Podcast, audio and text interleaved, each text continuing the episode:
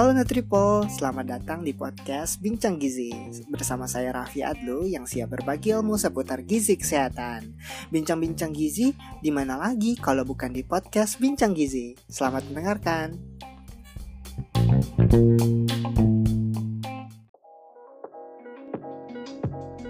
Halo Nutriple, apa kabar semuanya?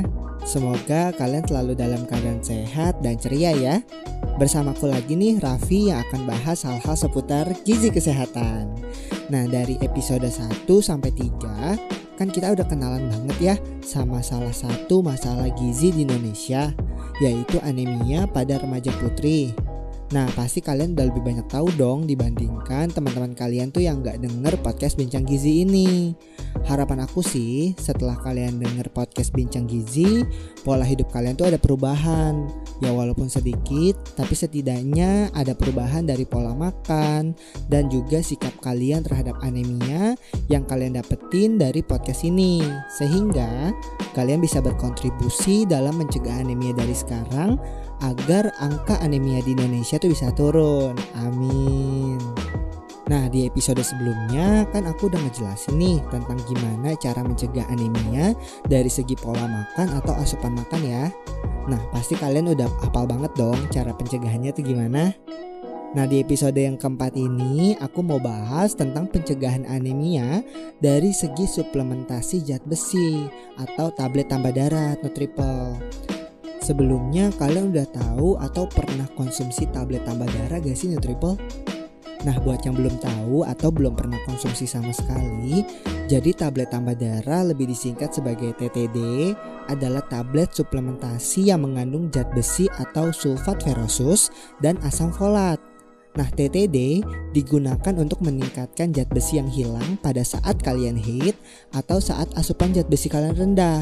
Karena kalau misalnya zat besi itu cukup di tubuh kalian, produksi sel darah merah akan bertambah sehingga bisa mencegah anemia nutriple.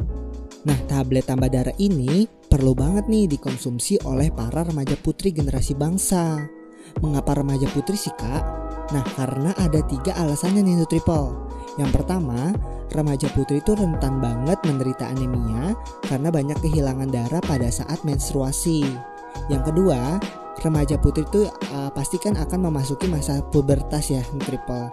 Nah ini akan mengalami pertumbuhan pesat sehingga kebutuhan zat besinya juga akan meningkat triple. Nah yang ketiga ini yang paling sering banget diet-diet yang kadang keliru di kalangan remaja putri sehingga kebutuhan zat besi itu nggak tercukupi. Nah remaja putri yang menderita anemia berisiko banget nih mengalami anemia juga pada saat hamil. Hal ini akan berdampak negatif terhadap pertumbuhan dan perkembangan janin dalam kandungan nantinya, serta berpotensi banget menimbulkan komplikasi kehamilan dan persalinan, bahkan paling parahnya tuh bisa menyebabkan kematian ibu dan anak triple. Serem banget kan? Nah, tablet tambah darah ini dikonsumsi juga agar remaja putri di Indonesia tetap dapat beraktivitas produktif tanpa mengalami gangguan seperti lemas, pucat, pusing, dan lain-lain yang dapat menghambat produktivitas kalian. Nah, pemerintah Republik Indonesia juga telah menetapkan kebijakan suplementasi zat besi sejak tahun 1997 Triple sebagai upaya mencegah anemia. Nah, kebijakan ini diberikan pada kelompok remaja putri SMP dan SMA yang rentan banget menderita anemia dalam program pencegahan dan penanggulangan anemia gizi besi Nutriple. Nah tablet tambah darah ini perlu juga dikonsumsi remaja putri sebanyak satu tablet setiap minggu dan satu tablet setiap hari ketika kalian menstruasi selama 10 hari. Jadi harus minum sesuai anjuran yang triple, jangan kurang atau jangan berlebihan. Nah tapi sayangnya berdasarkan survei atau penelitian banyak orang, banyak banget nih remaja putri di Indonesia jarang atau tidak patuh mengkonsumsi tablet tambah darah karena takut dari efek sampingnya Nutriple. Nah, tapi untuk mengatasi kekhawatiran ini, Nutriple harus tahu nih. Yang pertama, konsumsi zat besi secara terus-menerus itu nggak akan menyebabkan keracunan Nutriple. Karena tubuh kita itu mempunyai sifat autoregulasi zat besi. Nah, jadi kalau misalkan tubuh kekurangan zat besi ya, maka penyerapan zat besi yang dikonsumsi akan banyak. Sebaliknya, kalau misalkan tubuh kita kekurangan zat besi, maka otomatis penyerapan zat besi pun hanya sedikit juga sehingga aman dikonsumsi sesuai program. Yang kedua, konsumsi tablet tambah darah ini kadang menimbulkan efek samping berupa nyeri atau perih di ulu hati, mual muntah, dan tinja kalian berwarna hitam. Tapi hal ini tidak berbahaya kok Nutriple.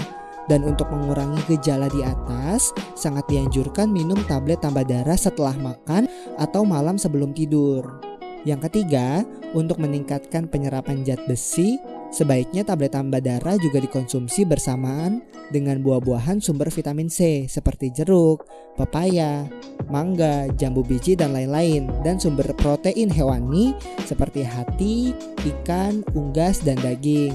Yang keempat, Hindari konsumsi tablet tambah darah bersamaan dengan teh, kopi, tablet kalsium dosis tinggi dan obat sakit mah terutama yang mengandung kalsium karena akan menghambat penyerapan besi oleh tubuh Nutriple.